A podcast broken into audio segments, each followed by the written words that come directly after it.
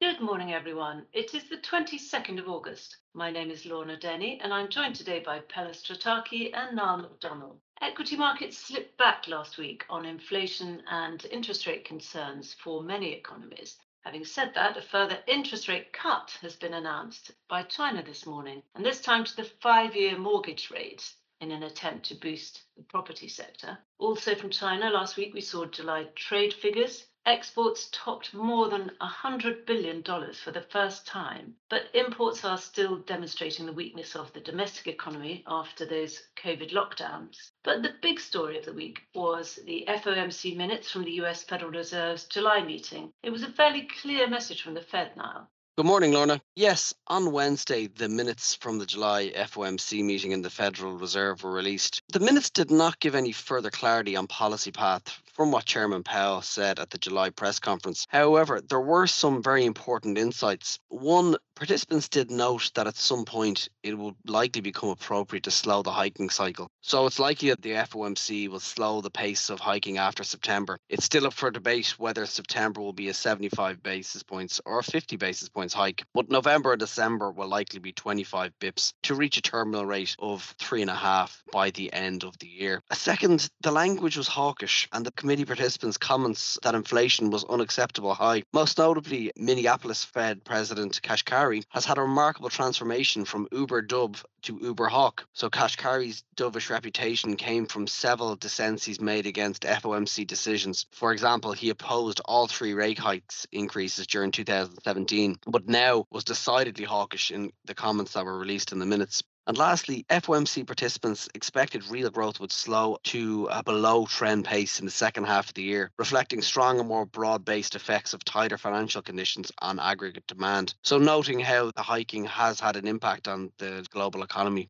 So, putting all this together, where does it leave the Fed's trajectory on interest rates? Well, the Fed is committed, and rightly so, to continue to hike interest rates, tightening financial conditions to cool down the US economy and purge inflation from the system. Now, looking what the market is pricing in, there's quite a shift in next year when you look at the futures uh, tables. So, the market is pricing in that in early 2023 or possibly into Q2, the growth dynamic will become challenging and force the Federal Reserve to about face and begin easing interest rates. And yet, we've seen very little reaction from the bond markets last week. The bond market took the FOMC minutes in its step, however, until Friday evening when there was quite a sell off and the US 10 year hit 3%. So it took a day or two for the market to digest some of the information. Um, and it's beginning to get less certain that the, that the worst is over. And that despite this fairly hawkish commentary you've spoken about, there were various Fed members who also sounded hawkish.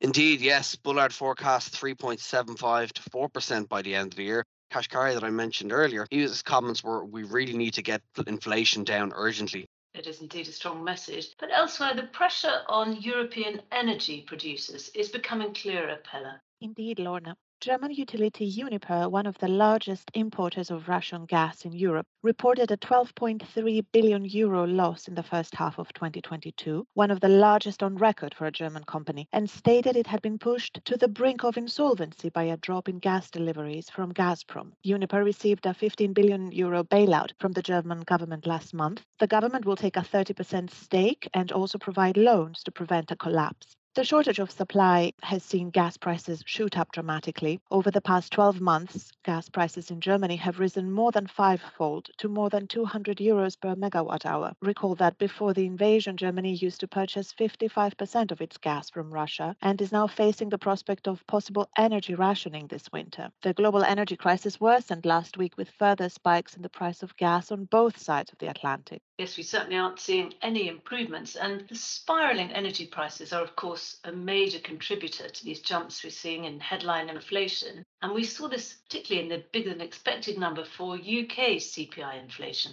Indeed, headline CPI inflation in the UK reached double digits, hitting 10.1% year on year in July, the highest level in 40 years. This was higher than the 9.4% inflation figure we got in June and higher than the expected figure of 9.8% for July. It is also the highest rate of inflation in the G7 currently. This was driven indeed by rising energy prices, but also a double digit jump in food prices, 12.7%. Core CPI, which excludes the more volatile series of food and energy, also came in higher than expected at 6.2% compared to 5.8% expected. These persistently high levels of inflation are increasing the risk of recession in many economies. They are squeezing consumers and reducing their wages in real terms, while forcing central banks to hike rates to reduce aggregate demand. Yes, we'll certainly be watching how wage demands develop. But in the week ahead, Niall, what is on your radar? Well, in the US, we're getting core PCE figures for the month of July. We have a Q2 GDP estimate, and of course, the Fed Jackson Hole Symposium on the 25th to the 27th of August. So, any comments from any central bankers could look to spur the market and give a bit of directionality there.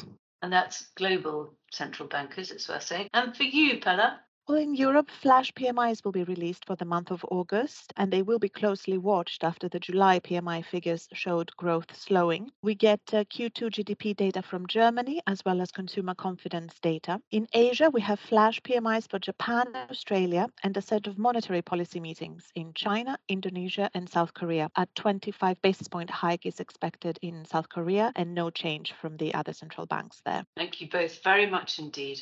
Thank you, Lorna. Thank you, Lorna.